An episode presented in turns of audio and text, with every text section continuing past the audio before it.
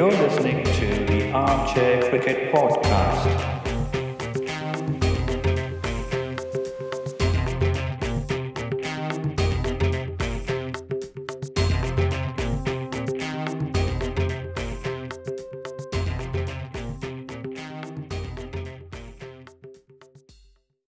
Hello, everyone. Welcome to the 11th episode of the Armchair Cricket Podcast. This is a podcast focusing on Test cricket uh, by armchair critics of the game. We are recording this episode on the 23rd of February. Um, thank you for all your support. Uh, do keep uh, your comments coming in. Your feedback is also very important for us. Um, introduce this to your cricket loving friends. Uh, please uh, uh, spread our reach as much as you can. Um, you can find us on Podbean, Apple Podcasts, or Spotify, or any other podcasting platform that you may use. Uh, we have an, uh, a Facebook page now. Uh, you can look for Armchair Cricket Podcast. Um, we uh, periodically post um, quizzes and polls on our Facebook page. Um, so keep an eye out for that. Uh, you can also follow us on Twitter. Our Twitter handle is at Armchair Cricket Pod.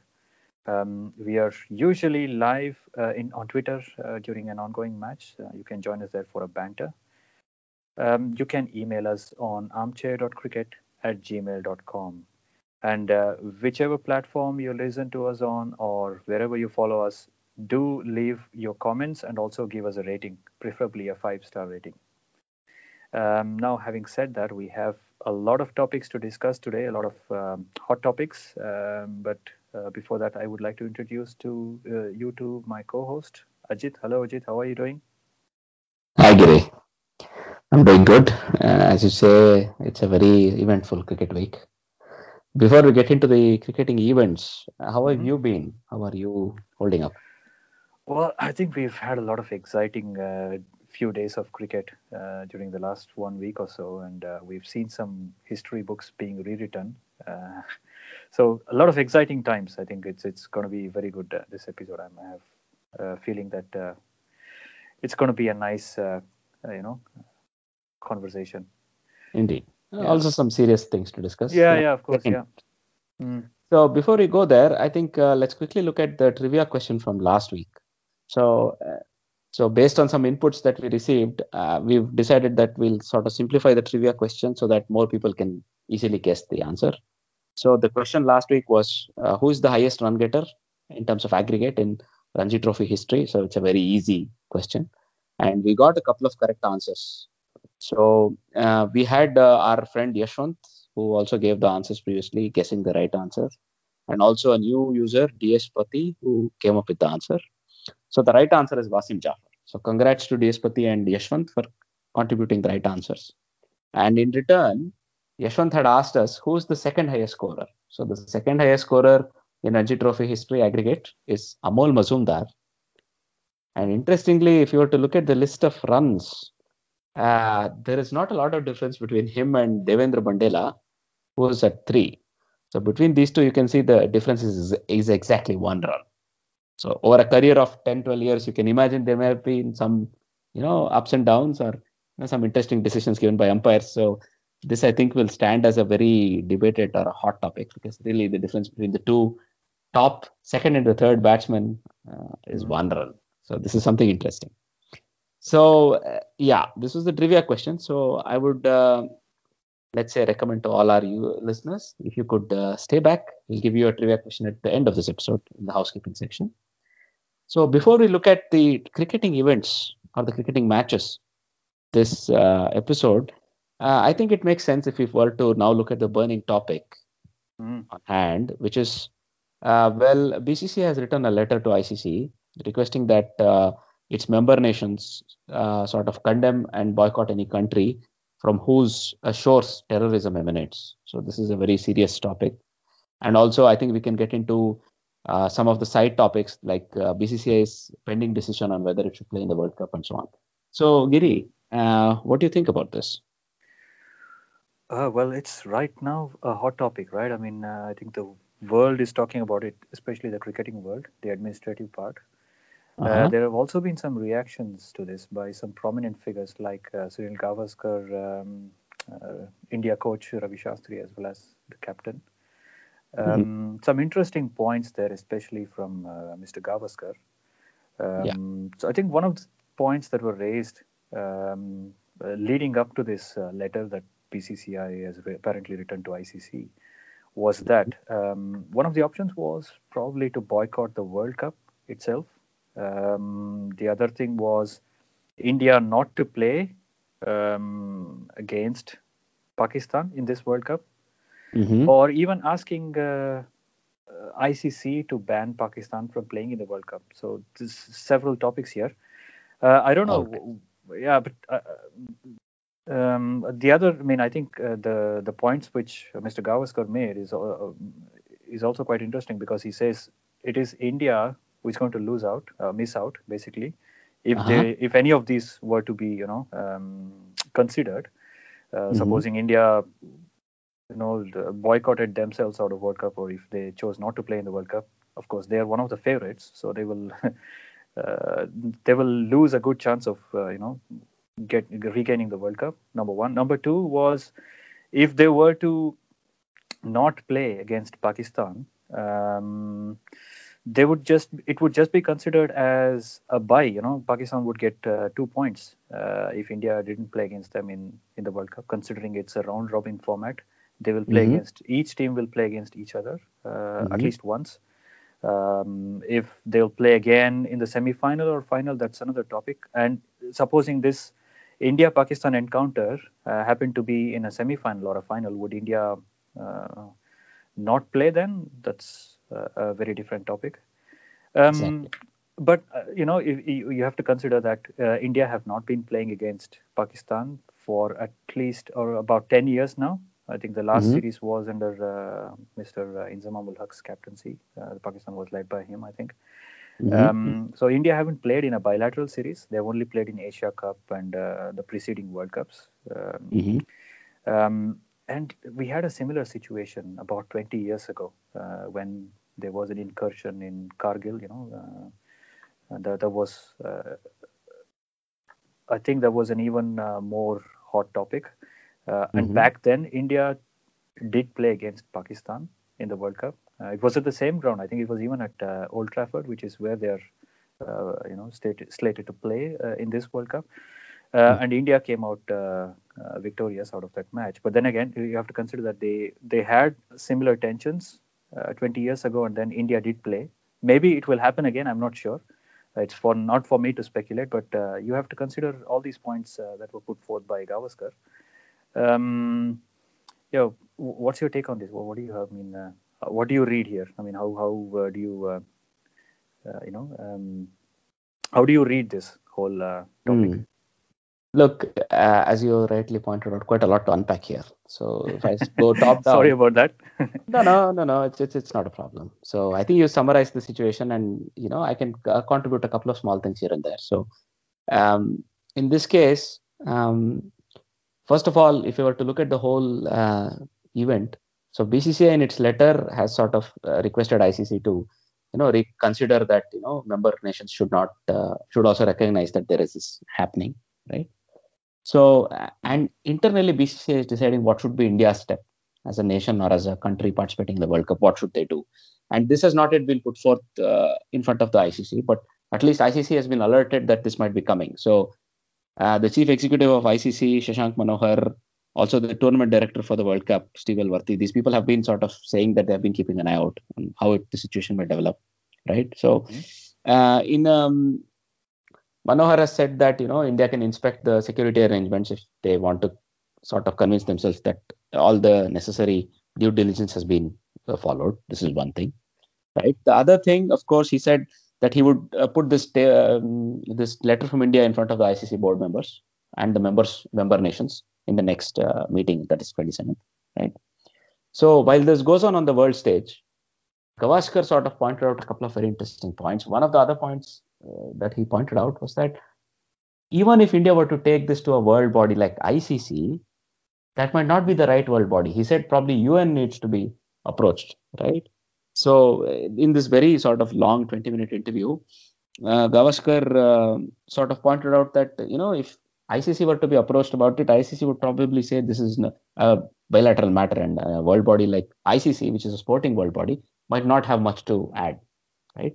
This is something. This is one of mm-hmm. them. The other thing he said is indeed India should probably use UN, uh, right? This is one of the other ideas he said. You should use the UN forum rather than the ICC forum if you want to really make this uh, an issue that uh, should be brought to light. Then the last thing he did mm-hmm. was point out. So he's sort of vehemently against giving away the points, as you said, giving a bye. Why make it any easier was his perspective, right? Giving a bye. Mm-hmm. Then, of course, um, I think he used this interview as a very nice platform to address his friend, Mr. Imran Khan, who's now the Prime Minister of Pakistan, to uh, you know sort of show some initiative. Imran Khan himself has acknowledged in his speech, of course, that if there is any actionable evidence, there can be something done from the Pakistan side as well. So, as you said, we will have to watch this space carefully, and uh, we'll have to see how it develops. Because when the coach and the captain of the Indian cricket team were approached about it, which would be inevitable as you can expect, they said uh, we will follow the directions of the board and the country's governing body, right? So they did not have much of a input themselves. They of course expressed the condolence of what happened, condolences to the people who suffered. But then both said we will follow the lead of our uh, you know the organization BCCI in the government of India. So uh, that's an interesting thing because in India BCCI is not affiliated to the government, but nonetheless in these matters I think they take uh, directions from the government. So it'll it'll remain to be seen how it unfolds. So I think we'll get more inputs in the upcoming episodes. And I think at the end, as you say, some amount of detente or some amount of you know common sense and sanity might prevail and you rightfully pointed in the, the example of 99 World Cup may follow. So we'll see how it comes through. So that's a very interesting and a interesting thing to follow in the coming days. So let's keep our eye on it, Giri. Now, yeah, yeah. If you were to move on to the cricketing events, the most important one, as far as we are concerned, is the Test match, right, between Sri Lanka and yeah. South Africa. Would you like to take us to the second test? Yeah. Um, so um, the second test man, match, I think we did a preview of this uh, in our previous episode before it was to start. Uh-huh. Um, so this match was um, played at um, uh, Port Elizabeth, uh, and this was expected to be a slowish pitch compared to the other um, highveld pitches uh, because this was also on the coast. Mm-hmm. And I think we also predicted there would be some kind of attritional cricket uh, with the pitch also con- being conducive to spin. However, uh, what transpired uh, was totally contrary to what, especially I had predicted, because I, I, I had predicted a, at least you know four day match. That's what I was thinking of. As it turns out, in the end, they needed they, they didn't even need a full three days. I think they the match was over in uh, seven sessions. Was it before lunch? Yes. Yeah. So it was seven sessions in the end, mm-hmm. and. Mm-hmm. Um, Sri Lanka pulled off an unbelievable series triumph here. Uh, first for any um, Asian or a subcontinent team to mm-hmm. uh, you know to win a series in South Africa. Um, so I think it's it's a historic uh, feat. No other team has done this from the subcontinent, like I said. Um, mm-hmm. So our uh, you know uh, I cannot help but admire the way they fought back after I had given them no chance after their uh, uh, twin twos of uh, Australia and New Zealand, uh, New Zealand and mm-hmm. Australia. Mm-hmm. Um, so this is a massive turnaround, um, and they claim the series 2-0. I, um, I, I, you know, I, I, had even said they, they, it would be a draw would be enough for them to win the series, but they mm-hmm. win it. They, they won the series comfortably, uh, 2-0 in the end in seven mm-hmm. sessions. Uh, let's just go through the scores very briefly. Um, so, uh, so South Africa won the toss uh, and decided to bat first. Um, mm-hmm. South African openers uh, have not had such a good series so far. I think Dean Elgar was not successful. He got out cheaply, uh, but Aiden Markram looked a lot more fluent than he did in the first match, mm-hmm. and he mm-hmm. scored a 50. Um, um, uh, and after him, I think, uh, uh, yeah, the other big name here, Hashim Amla, unfortunately, he got out for a first ball duck. Uh, mm-hmm. that's I read that's his first ever first ball duck in Test cricket. That's quite mm-hmm. something.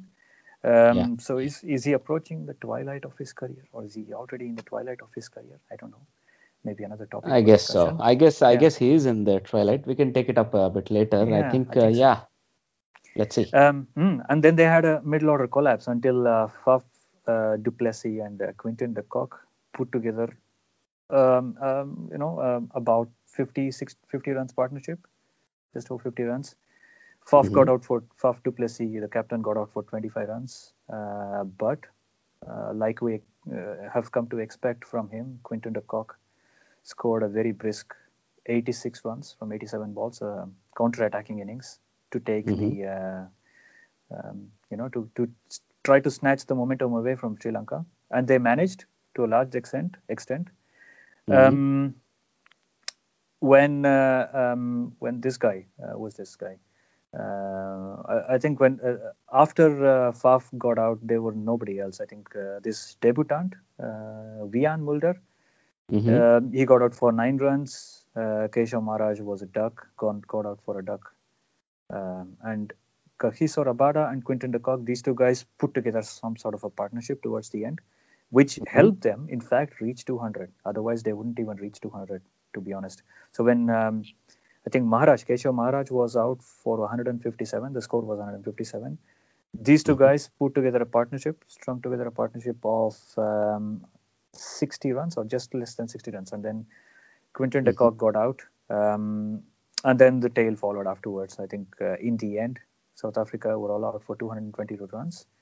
Mm. Um, bowlers, amongst the bowlers, Vishwa Fernando was effective again. He picked up three wickets along with uh, Kasun Rajitha. Mm. Also got three wickets. Um, even Karunaratne, the captain himself, with his dibbly dobblies, got a wicket. Mhm. Uh, but surprisingly, we'll we'll again speak about him later in the second uh, when, when I come to the second innings. Dhananjay De Silva got a couple of wickets. I think that proved very crucial, especially Mm. because um, Lasith Embuldeniya Yeah. was injured while trying to field um, a ball off his own uh, bowling. Uh, his uh, left thumb got injured and he had to be operated uh, on the same day. So he, he could not bowl again in the test match. He bowled only four and a half overs Mhm. sorry, five and a half overs, and that's it. Mhm. Um, so, so they were basically a specialist bowler down, and then these two guys, Karunaratne and uh, Dhananjaya De Silva, filled in for him.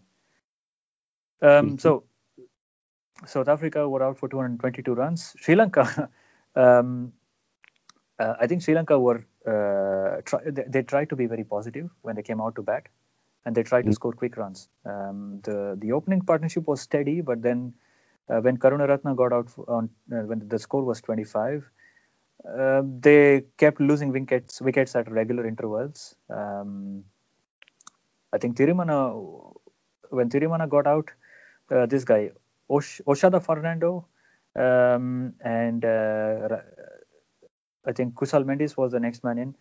They, they, they, they all, uh, especially Kusal Mendis, he had a start. He scored 16 runs. He couldn't convert that. Mhm. Um, and then they had a night watchman coming in uh, um, when um, Thirimanne was out. So that was uh, this guy, um, Rajitha, Kasun Rajitha. Mhm. And I think he did his job. He was there till the next morning. Um, and when Mendis got out, um, basically uh, Kusal Perera tried to play a counter-attacking innings, uh, but he got Mhm. out cheaply. He got a start, but then he got out uh, immediately afterwards. Dhananjaya De Silva was looked a bit fluent, but then couldn't capitalize until uh, Dickwella uh, added some weight to this uh, scorecard. He played a quick fire uh, 42 runs um, quite aggressively, and then South Africa in the end managed to score 152, 154 runs. They were all out for Uh-huh. 154. Another first innings failure compared to what they had in the first uh, first test. This is what happened to them again. Um, so, yeah, they, they none of their batsmen looked like they wanted to play a longer innings.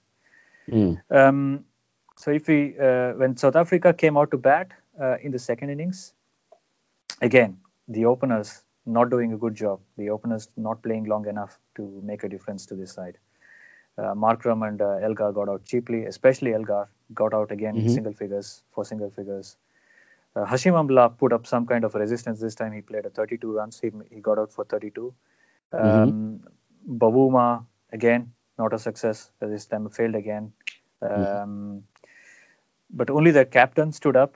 Uh, this time he he made 50 runs. He was not out in the end. all the others, you know, uh, after him, uh, Quinton de Kock, Wiaan Mulder, Keshav Maharaj, Kagiso Rabada, Dale Steyn, and Duanne Olivier, all these guys got out in single figures.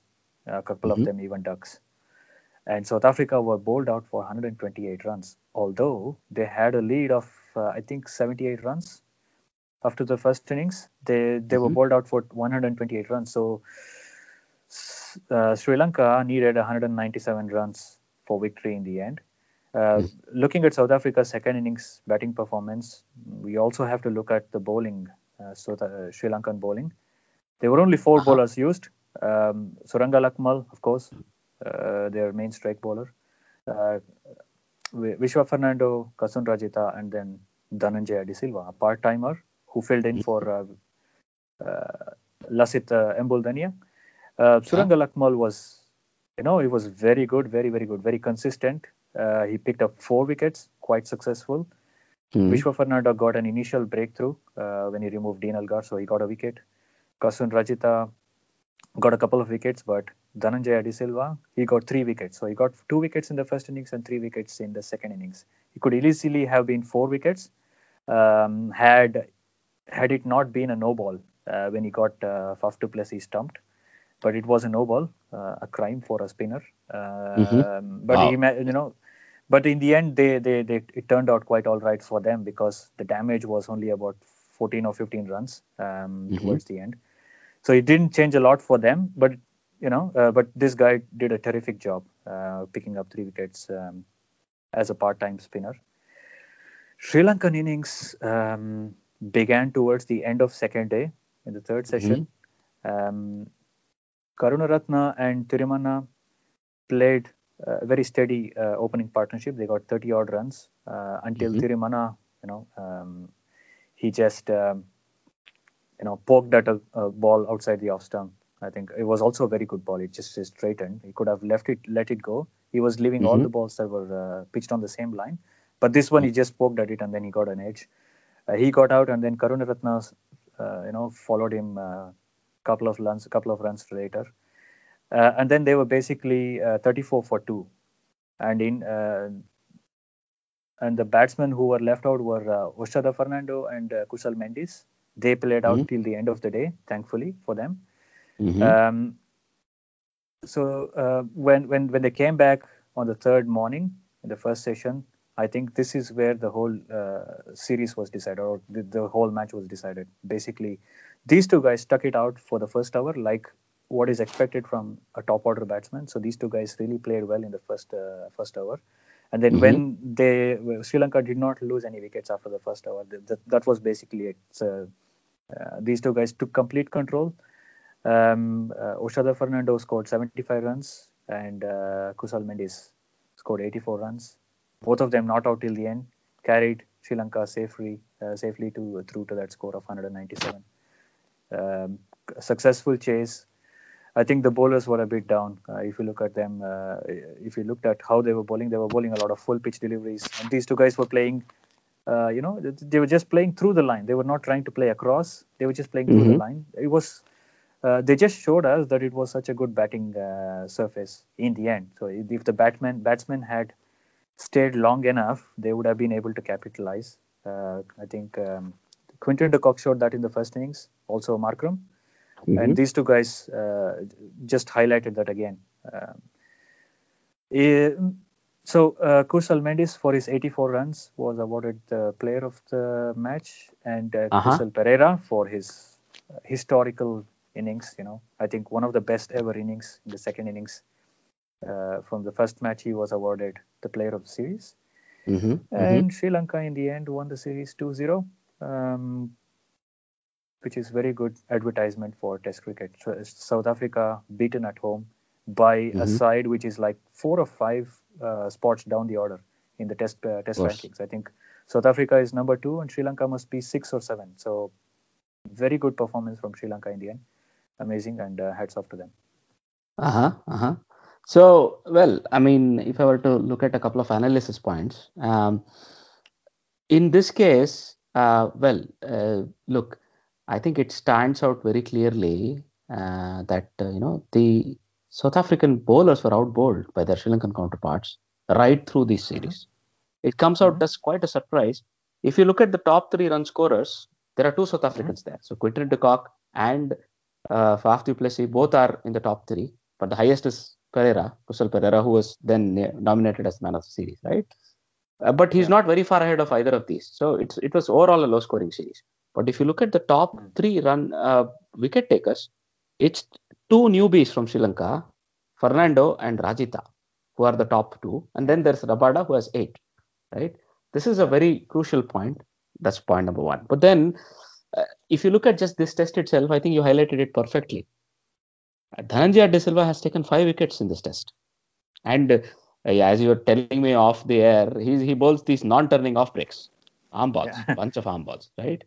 So it's very interesting that Sri Lanka clearly outbowled South Africa, and then it was a very small difference in the batting efforts on both sides. So uh, as you pointed out rightly, uh, Quinton de Kock played a very good innings in the first, uh, you know, first innings for South Africa. It was a runner ball, 86 nearly, right? Mm. And then Markram was able to play a more um, uh, traditional test innings where he had a 52 strike rate. But really, nobody even tried to grind out. You know, this is where uh, somebody needed to play an innings like Pujara did in MCG against Australia, if you remember, where uh, they ground down two days and all they had were 450. But then you realize that was more than enough to make a comfortable victory in that test. Yeah. Correct. So somebody needed to show that sort of application on this pitch. This pitch was not that difficult to bat.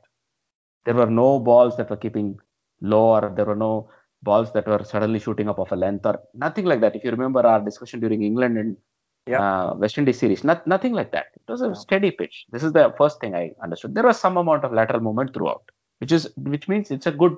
It gives you a good you know contest. But then the batsman did not show the application, and then uh, Wiaan Mulder, who made uh, a debut in the place of uh, Vernon Philander, had a very quiet outing. So he had two failures with the bat and he took one wicket with the ball, but he hardly bowled seven overs. Right? This was an interesting thing. They did not choose to use much of him as a bowling all-rounder or a all-rounder who could bowl a few overs. He was not used that way. Again, when you look at the spinners, you see the same thing. Keshav Maharaj only bowled two overs in the first innings. Yeah. And in the second innings, again, by the time he bowled, he's only bowled six and a half overs, but even by the time he was introduced, the new uh, the two batsmen were already set on the mm. third morning. So hmm. uh, if you were to go through the um, Sri Lankan first innings, it was it was a disaster. You know, the opener sort of started well. You know, for once they had kept out almost 10 overs and without a wicket falling. Um, I was thinking, okay, this this could shape up into something. But then they fell in a heap. Only Niroshan Dickwella sort of counter-attacked a little. Again, the same thing. If you look at the top four, of Sri Lankan batting order, they all had starts. Uh, Oshadhar failed, Oshadhar Fernando, but uh, in the top six, there were four 20s or four equivalents of 20s. That meant yeah. there were some starts. Nobody converted it. Dickwella counter attack. They got to only 154. Even at this stage, with a 68 run lead, South Africa looked comfortable. So then I, uh, as a cricket uh, enthusiast, I was thinking now sanity will be restored. The insanity is over. Now South Africa will just bat and bat for two days and push Sri Lanka out of the game. and they'll take the game. Mm. Again, I got into a couple of meetings or whatever, and then I could not really follow it. A couple of hours later, you tell me, Did you see the score? I'm like, What happened? And then I look at the score, I can't believe it. South Africa hardly lasted 45 overs in their most probably yeah. the most crucial innings of the series. Yeah. And it, it is no uh, no different from Sri Lanka, who had lasted not even 40 overs. But then Sri Lanka always scored at a slightly higher rate, I think. So that meant they were a little ahead. But now Hashim Amla was sort of looking to looking in a decent touch in the second innings. But I think he got out at a very crucial time. And then uh, he sort, sort of bedded down, and I we one could have hoped he could go on, make a 100 or an 80, and sort of give that uh, basis for South Africa to build on. But then you can clearly identify nothing happened. So I would, if you were to look at this entire series, it was a complete, it was a complete uh, loss for South Africa because of their top order. Nobody in the top four even made a 50. Only Markram once he made a 60, but yeah. that's nothing. Dean Elgar had no contributions to speak of. Hashim Amla had no major contributions to speak of. Temba Bavuma, who batted at four, did not do much. Faf du Plessis and Quinton de Kock, who batted in the middle and the lower middle order, sort of had all the runs.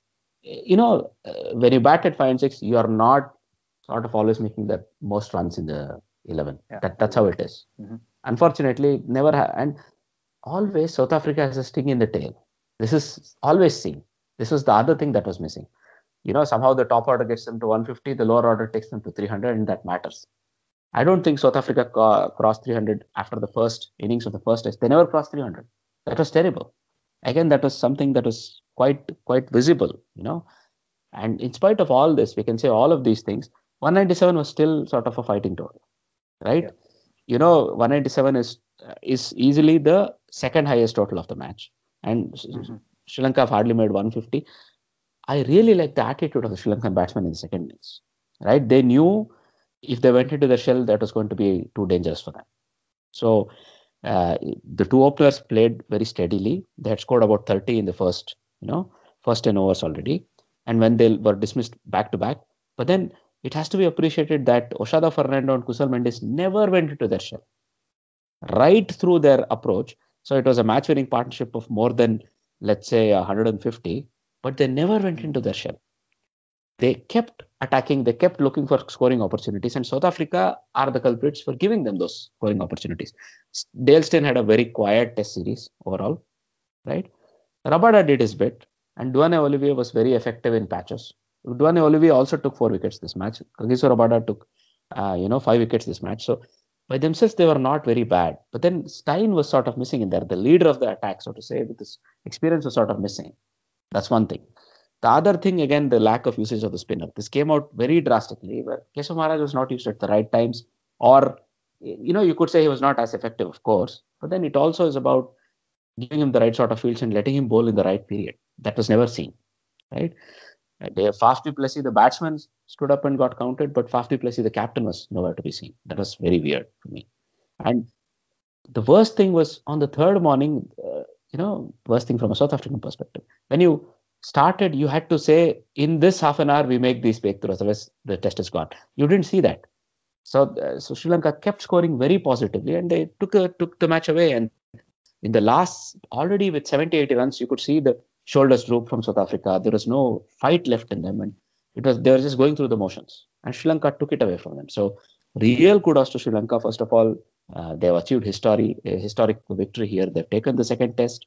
They have been the first Asian team. You already highlighted this, but also look at the number of players they kept lo- losing. So they lost their fast bowlers again. They lost a spinner this test. They were without their top, you know, two batsmen in the test team, Matthews and Chandimal.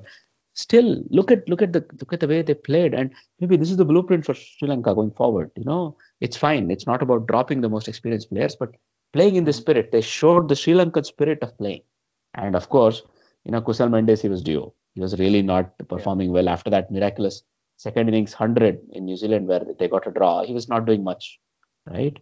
So if you look at it. I think he he finally came good. He scored a unbeaten 84. And what I saw of Oshada Fernando, I really liked.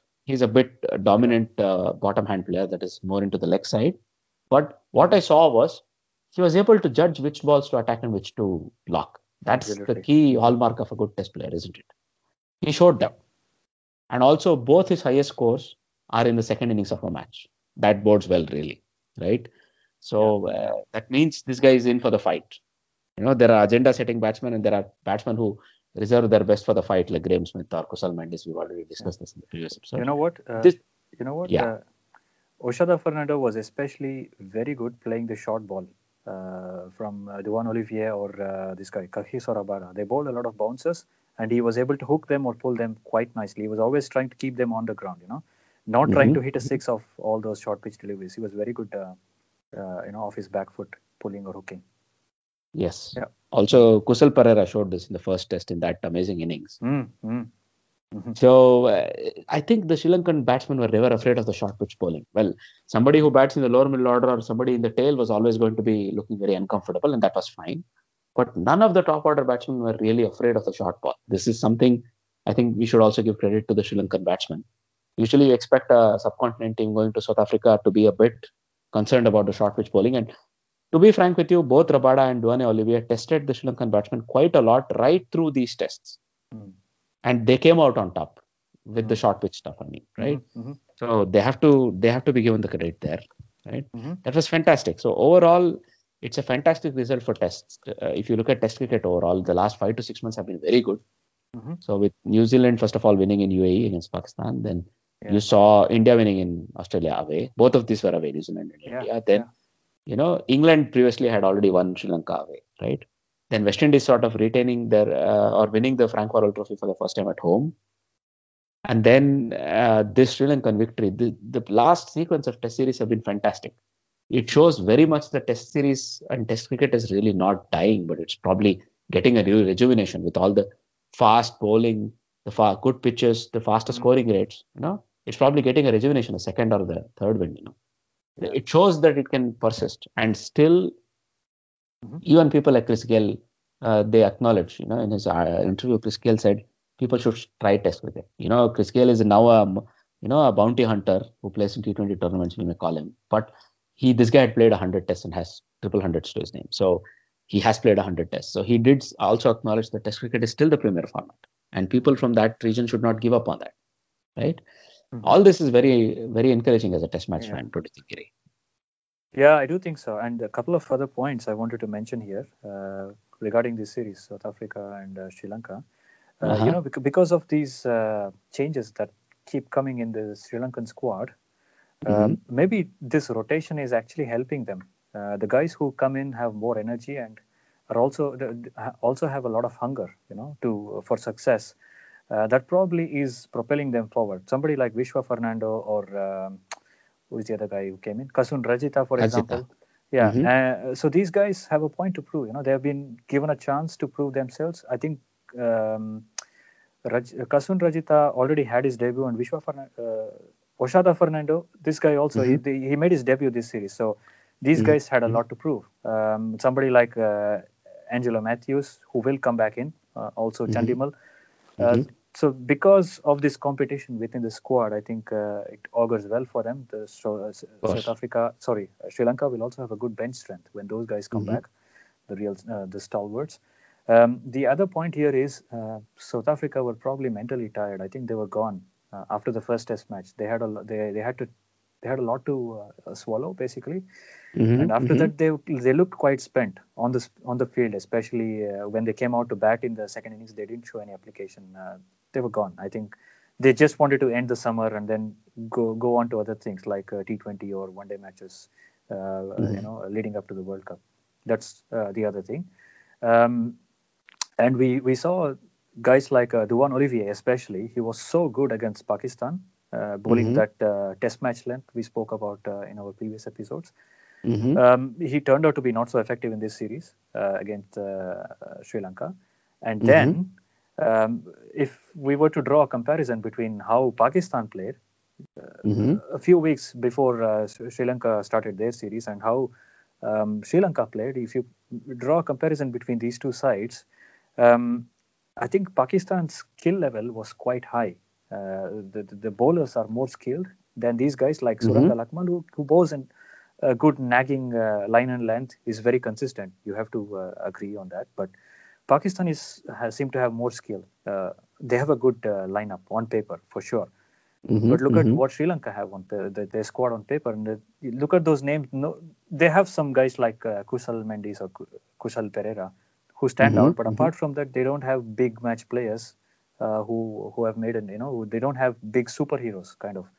Um, so Sri Lanka's uh, effort has been a team effort, I think, and they have done so well because they played together as a team. And Pakistan may have played well in patches, um, comparatively, uh, but uh, I think uh, if you, yeah, like I said, if you compare these two, uh, you see the difference of a Mhm. team gelling and playing as a team, and a team playing with a bunch of players who are good individually with, in terms of skills and uh, so on. Um, yeah, so so South African summer ends with a defeat for them uh, Mhm. against uh, against not such a strong uh, Sri Lankan lineup when this began, but I think they finished well. They finished very strongly. What what is coming up next uh, for? Hmm? in terms of tests, I think South Africa will be touring India after the World Cup. yeah, but uh, before that, I think Sri Lanka will uh, play against uh, South Africa in uh, T20s, right? T20s or Yeah, yeah, yeah. Yes, yes. Both. So Yeah. there will be some uh, short format cricket, and Hmm. so rightfully, if I may just quickly revisit a couple of things you said. Mm. I think you pointed out rightly, and you hit a couple of things on the head right away, because I think there was a huge chasm between the two touring teams, Pakistan and uh, Sri Lanka. And you're right, the way Sri Lankan batsmen were unafraid of the short ball was a very key thing. They did not care about reputations, as you say. You know, they just did their work. Mm. That's one point. The other point, I think, if you look at South African top order, they, I think they really need a revamp. And I think Hashim Amla, he's a legend of the game, but he may have to look deep within himself and see where he's going in terms of tests, right? Mm. Because if they can't take this batting or this misfiring batting order to India, they'll be they'll not be able to perform well, and they'll also probably have to find another spinner who can support Keshav Maharaj in on the dust bowls of India, right?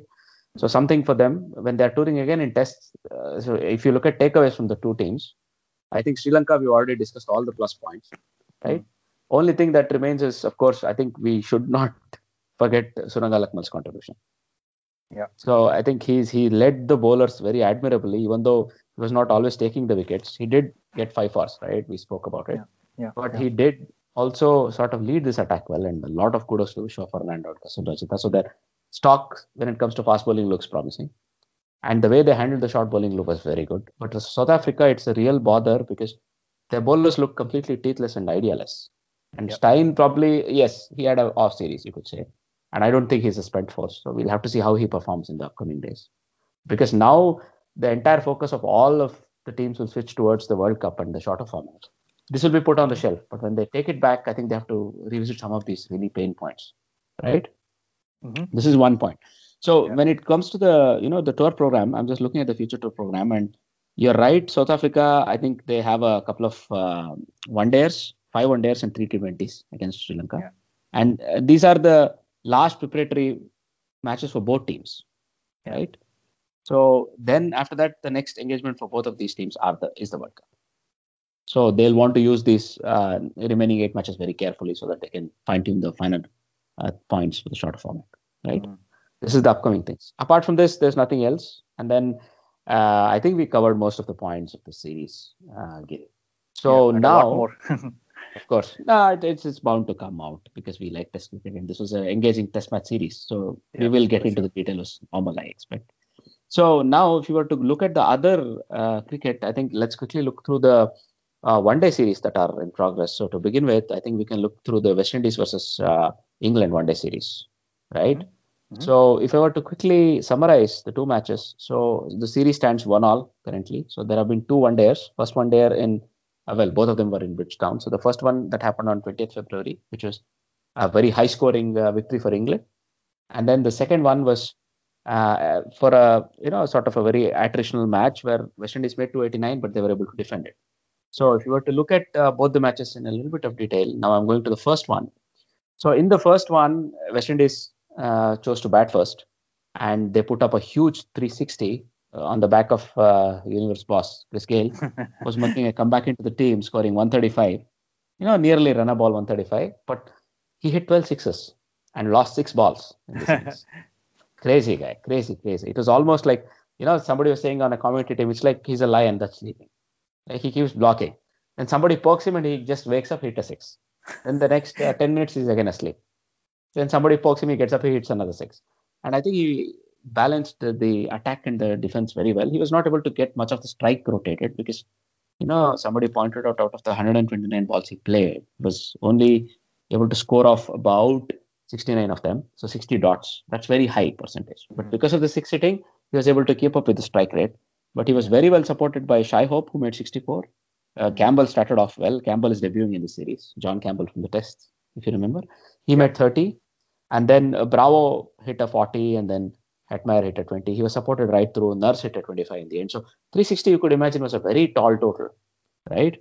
For example, Moeen Ali went for 85 runs in his 10, 10 uh, over spell. But Ben Stokes did a fantastic job. He, he in his eight overs, he took three wickets for just 37 runs. Him and Adil Rashid finished off, and I think a lot of kudos need to be given to these two because they were able to hold the uh, West Indian innings back. At some point in time, even 400 looked a possibility, but they kept them to 360. And you know what a beast this England one-day team is. They Yeah. came out firing, right? Jason Roy uh, made 123 and Root 102, and they comfortably won the match. Comfortably, it's as if they were chasing, you know, not even 300. So Bairstow gave a good support to Roy at the beginning. But even though Bairstow was dismissed, I think Roy and Root together, they added uh, comfortably quite a lot of runs, like more than 100, but at a stunning strike rate. The uh, the run rate never dipped under eight until these two were batting together. So, and we are talking up to the 25th, 26th over, they were still able to comfortably score above a run rate of eight. That meant the rest of the batsmen had nothing to worry. So once Roy got out for 123, Joe Root uh, continued batting with uh, the captain Morgan, who hit a 65, right? And I'm not referring to the rum. I think uh, the England captain Ian, Ian Morgan, I meant in this case. So he hit a 65, of course. And then in the end, Stokes and Buttler just finished it off. It was they still had Moeen Ali and Woakes in the hut, you know, and Plunkett. So it was interesting. So eh, for West Indies, Bishoo was bowling well, but he could not bowl enough good balls together. He always considered a boundary each over. And then Brathwaite was taken apart for runs. Holder himself was taken apart for runs. None of the West Indian bowlers showed any amount of control on that pitch. It was a good batting pitch, no one, no doubt. But they dropped also five or six catches. I think they dropped uh, Roy twice and Root three times, and all of these were very costly.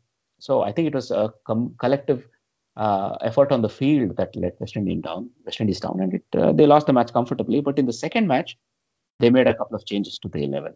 Right for the second match, they brought back in um, the uh, you know the Jamaican soldier Sheldon Cottrell, and he was the difference between the teams. You could say we'll see, we'll look at it because while batting again, England won the toss, but they asked West Indies to bat first, hoping a repeat of the events. It sort of went that way to script.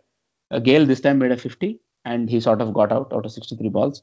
And then Campbell made 23, Hope made 33, Bravo made it 25. So it was sort of a middling sort of an innings there were not there was not enough momentum until Shimron Hetmyer stood up and he made 104 out of just 83 balls. Fantastic ball striking again. You know, he, he's this guy really shows that un, you know uninhibited scoring that you saw in Lawrence Rowe or Garfield Sobers in those Esther years. In fact, some of his shots through the offside reminds me of Garfield Sobers. If you look at the That's uh, quite a comparison, old, Ajit. well, only the some of the shots through the offside, but okay, nonetheless, everything. Hmm. No, no, no. I think he has a very, very long way to go. If you remember, mm. Garfield Sobers in his second test innings made 365. So, I mean, you have to keep that in mind, right? Okay. But okay. this guy has has that sort of free free flowing hitting through the off. Mm. uninhibited hitting you see in the Caribbean. He has that. Yeah? Mm. And then he was supported by Carlos Brathwaite and Nurse, who sort of took the total to 289. But then based on what was achieved in the first match, it, you would think this would not be trouble troubling England, but that's where Cottrell came in. He took out both the openers for literally no score, and then England were really reeling. At when they lost Joe Root at 60 to Oshane Thomas, they were 60 for three. So you know this was not going to be that sort of a script. You clearly saw this. Morgan made 70 and Ben Stokes 79, and they did their bit. And Jos Buttler made a 34, but they couldn't finish the match off. Again, uh, first of all, he took a couple of wickets at the top of the order, and then he came back to finish the tail, and hmm. uh, he took five for Cottrell. And uh, of course, you always remark on his celebration, right, Giri? On his uh, soldier celebration, salute. I love it. Uh, very, very colorful. But people from that region have always been very colorful, right? If you look at celebrations all the way down the order, I mean, down the years, I might say. So, Curtly Ambrose always had a very interesting celebration, if you remember. The big uh, raising of the wrist and jiggling of the wrist the you know the rolling of the wrist on top of his head, the giant Ambrose, right? From there to you know some very weird ones even. I think I remember there was a spinner from West Indies. I can't remember his name, but he was a spinner, and he used to if he ever got a batsman stumped out, he could he used to take out his uh, shoe and hold it to his ear and say hello hello as if he's making a prank call to the batsman. You know some very interesting celebrations celebrations from that region also. I think off you were pointing out some celebrations from Pollard, right? Something he was writing. Yeah. Was writing something, turning right? a leaf, turning a page over. Yeah. Exactly. They they come up with their celebrations, but of course they that is always after a wicket, so there's something to celebrate, right? Mm. Uh, Holder took three wickets as well, supporting Cottrell, and Oshane Thomas sort of he took one wicket, but he looked more threatening this match than the first one. Yeah, I think yeah. Oshane Thomas has a way to go before he can take a spot in the Test match team or even become a completely finished product. But man, what a bowler! Right? Yeah, he bowls uh, a very heavy ball. Yeah, high 140. And a very heavy ball. So I think it, it's it's one of those rare bowlers. He's not like Brett Lee. Brett Lee used to bowl well into the 90s, but it, he wouldn't look that threatening. This guy looks threatening, man. Like um, he looks like one of those bowlers you need to be afraid of as a batsman, right? Mm. Uh, Carlos Brathwaite, Carlos Brathwaite had a couple of very okay, okay performances, neither with the bat nor the ball, so he may be replaced in the upcoming matches. But this was a quick summary of the two one-dayers. Do you have anything to add there, Giri? Um, yeah, just looking at the first one-day match, uh, Uh-huh. 360 runs were scored on both sides. So Mhm. more than 550. No, how much? More than 650 runs yeah. in a match. I was just thinking this was such a flat pitch. Uh, Maybe you know, they, they, I think the bowlers had a very bad day, uh, Mhm. or the the bowlers had nothing in it. Basically, it was such a flat pitch. You might as well replace bowlers with bowling machines. You know, I think uh, being a bowler is not a good uh, is is not a a thankless task. It's a yeah, it's a task. thankless task, thankless task as well as uh, it's not such an honorable profession anymore with these uh, in these uh, limited over uh, matches, uh, be, be it uh, one days or uh, T20s, especially T20s. If you play that in, uh, if you play a T20 match like India will play Australia uh, in a few days in Uh-huh. Bangalore, uh, Mhm. that's one of the smaller grounds and a flat pitch. You can imagine uh, such a difficult task to be a bowler. Um, in the in- second match, uh, it was a very You- good you contest. go. I watched this uh, uh, England innings unravel itself uh, Mhm. from the 25th over or so. I think they were very comfortable. They were Mhm. chasing quite well. Mhm. Um, when this guy, uh, who was this guy? Ah, I think Buttler got out at the wrong moment, and then Mhm. they sort of had a small hiccup there uh, when Buttler got out. Was it Buttler or Stokes? I think it was Stokes. Yeah, when Stokes. Stokes and Buttler were batting, they needed some 60 runs or 62 runs from 61 balls, something like that. So it was almost Indeed. run a ball. Mhm. Um, and when Ben Stokes got out, uh, they they couldn't gain momentum again. I think the West, West Indian bowlers bowled really well, especially uh, Lieutenant Cottrell. Mhm, um, he bowled really well uh, uh, towards the end. Um, uh, I think that was the main difference there. If Ben Stokes had stayed longer, uh, England would have had the match. And when these Absolutely. guys like Moeen Ali and uh, Adil Rashid, they were trying to make some quick runs. It couldn't. They, they couldn't ma- make anything out of it. It was very difficult for them. West Indian bowlers were Mhm. very good towards the end. Mhm. And Carlos Brathwaite, uh, he you know he's been playing in a lot of franchises, uh, T20 franchises all over the world. So he's quite good uh, in the death. So he bowls good. Uh, you know, he bowls intelligently, basically in the I see. I see. So that, I see. that's why I think he was brought in late towards the end, and he Mhm. eventually finished the match for them. I think when uh, Liam right. Plunkett was uh, ho- hold out. But so he Mhm. has his role in the team. So it's not just uh, he, he will not bowl uh, in the beginning overs, but towards the end. I think that's his role. Mhm, Um, mhm. So it, it it bodes well for the next match. Um, so one all, three more matches to be played in this series. Uh, look forward to the next one. Yeah. You know, just a couple of points there. I think uh, you, you said, you know, bowler bowling was a thankless task. And I, I mentioned something that can be a bit politically non-correct or incorrect, you know. Go So, ahead.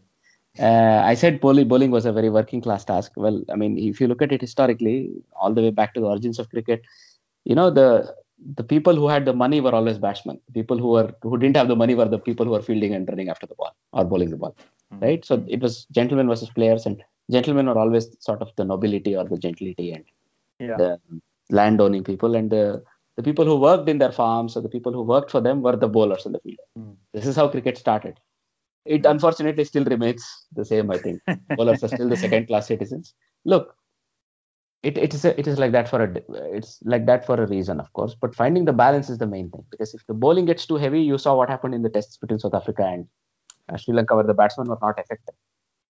It's Mm. very thrilling, but um, you know, it's it's still a bit. Uh, uh, it becomes very one-sided. So yeah, but you know, but you say- know, I think the batsmen also need to be tested. Their skills need to be sure. tested. It's not Sure. just boundary hitting or six hitting. They also need to show they have a good defense. So you need good bowling pitches. I think the balance it's very difficult to achieve.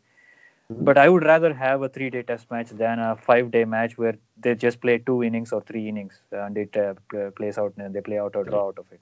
No, I think you made this point in both these tests. I think also on Mm. Twitter you made them, and I agree with you totally. So Yeah. when it comes to one dayers, though, I think uh, a commentator was mentioning it on air. I think it might have been Ian Bishop that you know West Indies got the composition of the pitch wrong. So Mm. also in the you know the Test match special podcast afterwards, Tino Best echoed the same sentiment. I think they may have made an error in the way they prepared the pitches. They went for the very sort of flat one day, good, uh, you know, prototypical one day wicket where scoring should be high, scoring rate should be high. I think that was they played into England's hands because this England batting team is a beast, an absolute beast. So if you want to keep them down, you have to empower your bowlers. And the bowlers showed it in the tests. Kemar Roach and Shane Gabriel did, and Holder himself, right? So I think they need to empower. Now that the series is moving on to different islands, different locations, I think they have learned their lesson. So fourth and the fifth matches, and even the third match might be a slightly different, lower scoring, more interesting affairs. Let me put it. I hope so. Mhm. So now, uh, if you were to quickly run through the remaining uh, matches, so there was a uh, one remaining one day between uh, New Zealand and Bangladesh. So this was the third of the series, and we had already covered the first two in the previous episode. This was uh, New Zealand had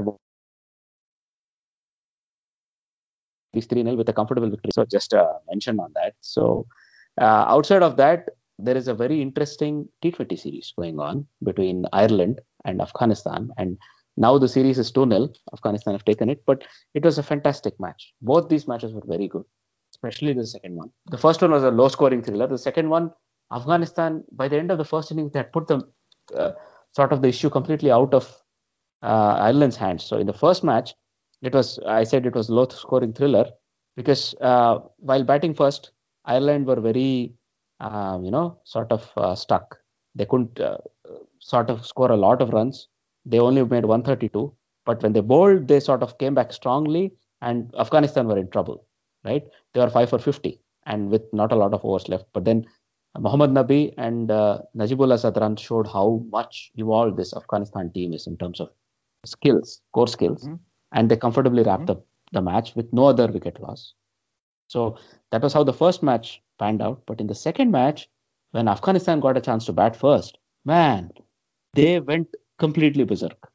They scored 278 runs in 20 overs. I think this is comfortably the highest T20 total. So I'm going to get into the number of records that were broken. Yes, a bunch of records were broken in that one match. So I'll just get into it shortly. But uh, you know, batting first, uh, Hazratullah Zazai scored 162 out of just 62 balls. He hit 16 sixes. So they're playing in Dehradun. That's their home because uh, no teams are willing to tour Afghanistan. But uh, they play there, and it's not a very small boundary. He hit 16 sixes there, right? And then um, Usman Ghani supported him so well.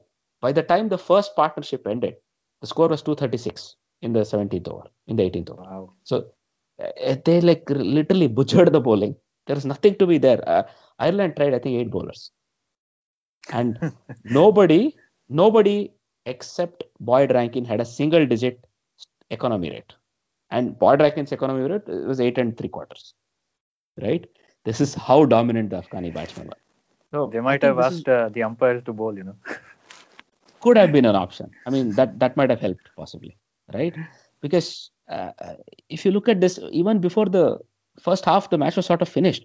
But kudos to Ireland, they came out fighting. Paul Stirling scored 91, and then Kevin O'Brien 37, and they came to 194, chasing uh, this total, and it was a very good score, 194. But compared to what was required, they comfortably lost by more than 80 runs. You know, so first of all, Hazratullah Zazai, you know, I told you the number of records that were broken. If you see, this is the highest T20 score ever, Mm. right? It's the most number of sixes in a T20 innings, right? Then uh, he, this is um 44 ball T20 100, right? Okay. And um if you look at the number of records uh, that have been broken, uh, for example, all of these, uh, they already did, had the highest score. Now they have the uh, highest individual score. They have the fastest uh, equal 100, right? And in spite of all this, when it came to bowling, Rashid Khan took 4 for 25 Uh, right? This guy shows he's still the most effective short format bowler there is. Yeah. Right? He uses all his skills from all the uh, T20 leagues he plays around the world. Fantastic uh, overall uh, series. So Afghanistan shows how far ahead they are when it comes to shorter formats. I'm very curious. Later this year they play each other in a test. I'm very curious how the test is going to go because Ireland in their test debut had showed they were very good. They took Pakistan to four days and they stretched the match to the limit where Afghanistan were rolled out under in two or two days, right? They were rolled over in two days by India. So we'll have to see if Afghanistan is able to translate this sort of mindset, right? Uh, they say Sehwag only played one one form of batting. Maybe they need somebody like Hazratullah Zazai or Usman Ghani to play the same thing even in a test. It doesn't matter, right? Yeah. 162 is 162 no matter where you score it. So just a, just a thought, right? But of course, uh, in the longer format, the real skills will come out. We'll we'll have to see how that goes. Just a small thing. Now another quick uh, quick uh, match to cover was the India versus uh, England women's tour that's ongoing. So there's a one day that just finished, right? Uh, so this match was played on the 22nd and it was played uh, uh, in uh, Mumbai. And here, so India batting first scored only 202. It was a very tight match, this one, right? So India batting first, they only scored 202 and they suffered sort of a collapse. So Mithali Raj made 44 and Jemimah Rodrigues and Mandhana, as usual, provided a strong start, but there was nobody in the middle order to capitalize. India only could make 202. But when England batted, they were looking very comfortable. They were looking in a comfortable position to chase the with Heather Knight, the captain, and uh, Natalie Sky, Natalie Sciver. They were able to sort of you know take the scoring comfortably to 111 for three. So chasing 202 with uh, more than 20 overs left, you thought the match was wrapped up. But then Indian spinners came back strongly. So Ekta Bisht took four wickets for 25, and uh, Deepti Sharma took two for 33. And between them, they sort of caused this panic, which we always talk of. And uh, nobody could really support. Once uh, Natalie Sciver was dismissed for 44, Heather Knight held one end, but she was not at all supported. And in a matter of matter of a couple of hours, they were rolled over, and they were all out for 136. So they the collapse was seven for 25. So that was a rapid collapse. So that's just something to highlight in this match, right? So these were sort of all the matches we wanted to discuss, and uh, this was the number of let's say match matches uh, that we wanted to highlight. But if you were to look at uh, this series for Indian women and England women, I think it's very crucial for India that they try to win this series comfortably because, first of all, historically, England women have never won a one day series in India. So the Indian women will want to continue this dominance because, uh, considering India does not play any bilateral cricket against Pakistan, there is a scheduled tour that's supposed to happen between the two women, uh, women's team. And if that, that doesn't happen, I think India can use these points because in the in the in the women's cricket, every team has to qualify for the upcoming World Cup. So they already have this cycle where every match that is played between the two World Cups count, and only based on that, all the teams need to qualify. So because of this, I think it's very crucial that uh, it becomes a points equation, right? Now, if you were to do a quick preview of tomorrow's upcoming match, India versus Australia T20, Giri, did you read that Pandya is injured? Yeah, I just read that he was injured and uh, Jadeja has been included in his place. Um, Indeed. So it's it's not good uh, uh, for the preparation, uh, World Cup preparation for India. Does he come back for the ODIs or is it just the uh, T20s? We don't know. We don't know. I think he's injured. His injury might take a bit longer to heal. I don't know if you heard in a couple of other podcasts, in One Tip One Hand podcast, right? Mm-hmm. So they were joking about it. It looks like Pandya did some Instagram shoot with uh, where he was showing his gym gym skills. So he was doing some deadlifts. So they were joking whether he injured his back doing that or something. But I don't think so. It's that. But uh, it looks like a hamstring issue. But anyway, outside of the jokes, you're right. It's sort of a little bit of a you know blow for India when it comes to their preparations. But they have done a couple of interesting things. India here. They have brought in Mayank Markande and Siddharth Kaul into the squad. Mm. We don't know whether he'll play because Rahul is there, Pant is there. Also, Dinesh Karthik is still a part of the T20 squad, right? Mm. So because of this, mm. so yeah. now um, you know India will get a bit more chance to play around with the format. So India is uh, a team that's speaking. We saw it in New Zealand, the shorter format team. But I think Australia have a lot more questions to answer. They brought back some of the longer format specialists like Usman Khawaja into the team, right? And of course, Glenn Maxwell will always be waiting for an opportunity to prove. And somebody like Stoinis, for example. Stoinis, exactly. Stoinis uh, was looking in fantastic touch right through the BBL, right? Yeah. Or even in the final, I think. So yeah. Uh, it'll be very interesting how it goes. So just just a quick preview. Uh, we'll see in one of the upcoming episodes. I think we'll get a chance to talk about this match, right? Yeah, yeah, yeah, so, yeah for sure. Uh, you were mentioning something offline about AB de Villiers and his uh, Yeah, because you mentioned uh, Hardik Pandya. Uh, he uh-huh. has an injury in his back. Uh, I I just happened to you know have a. Um, I was watching this PSL game between um, Quetta Quetta Gladiators against I think it was Lahore Lahore uh-huh. Uh-huh. Lahore Qalandars captain is uh, AB de Villiers. Uh, AB de uh-huh. Villiers uh-huh. was running back uh, to you know to uh, he was uh, taking a run. He uh-huh. fell down and it looks like he hurt his back. Oops. Ouch. Yeah. So okay. it's an I think it's a return of that back injury. Hopefully it's just a back spasm, but anyway, he's retired from international cricket. But then again, he comes back for RCB, right? later mm-hmm, in the year. Mm-hmm. I see. depends I see. on his recovery now. So now RCB fans, where the RCB fans, uh, keep your fingers crossed. I see. That's where the concern is. I see. Yeah, yeah, yeah. I didn't know you followed uh, IPL, man. I think we'll have no, to. I used to talk about this follow, but. I just, I just, uh, I'm a fan of AB de Villiers. I think a lot Sure. of us are uh, his fans, but uh, I'm joking. I'm joking. Yeah. Sure. So a couple of quick small points about uh, the remaining uh, other uh, miscellaneous things. So uh, you know the hundred uh, format has been revealed, right? Effectively, officially, it's been revealed now, and Yeah. uh, England has got a backing of 17 out of the 18 counties for this exact playing conditions and format. I don't know. Did you read this, Giri? no, actually not. Uh, so it looks like um, they want to do uh, like it'll be 10 balls from each side. So always cricket has been six balls from each side, right? Or eight so now it'll be 10 began. balls from each side. Huh? It, wasn't it eight when it, it began? It was days? also eight. It was Yeah. eight. It was four. You're right. But Yeah. over the last 40 years or so, I think the last country to play it uh, internationally was Australia. This is in the 70s. But after that, it's always been six, right? So Okay.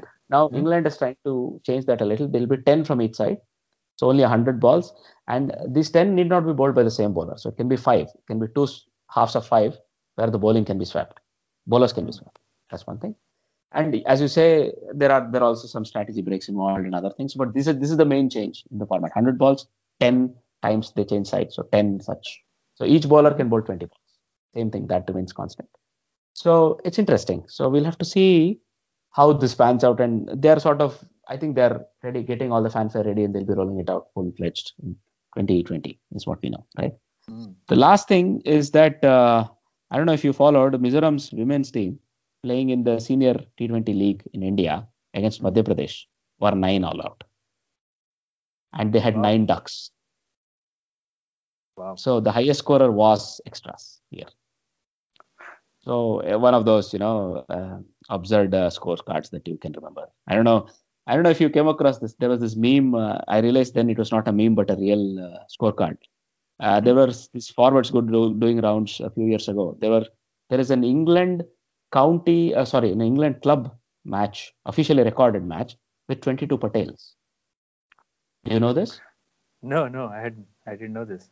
there is such a match. So in a club uh, game in England, there are 22 Patels on the scorecard.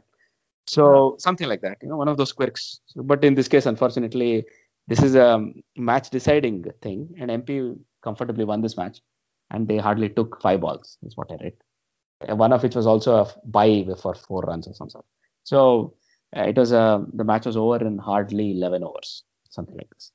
Reminds me just- of that uh, imperfect ten. Uh, course. Yeah. Australian women's side, South South Australian women's side. Exactly. So Mizoram have gone one better, if one may say. one worse, yeah. That's it. So this sort of wraps up all the main discussion points for us this episode, Giri.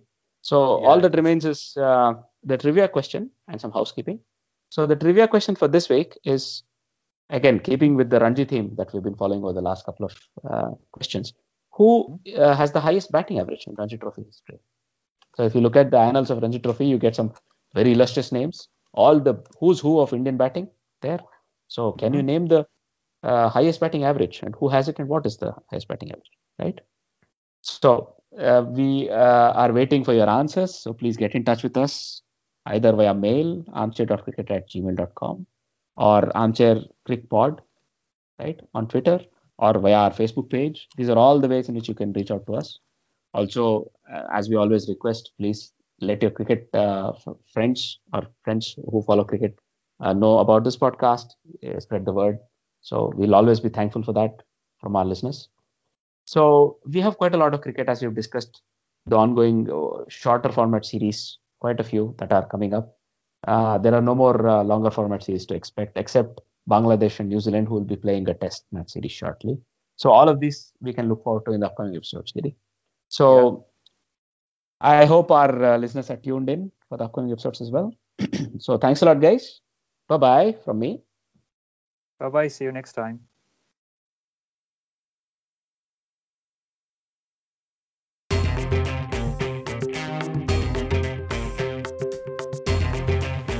You're listening to the Armchair Cricket Podcast.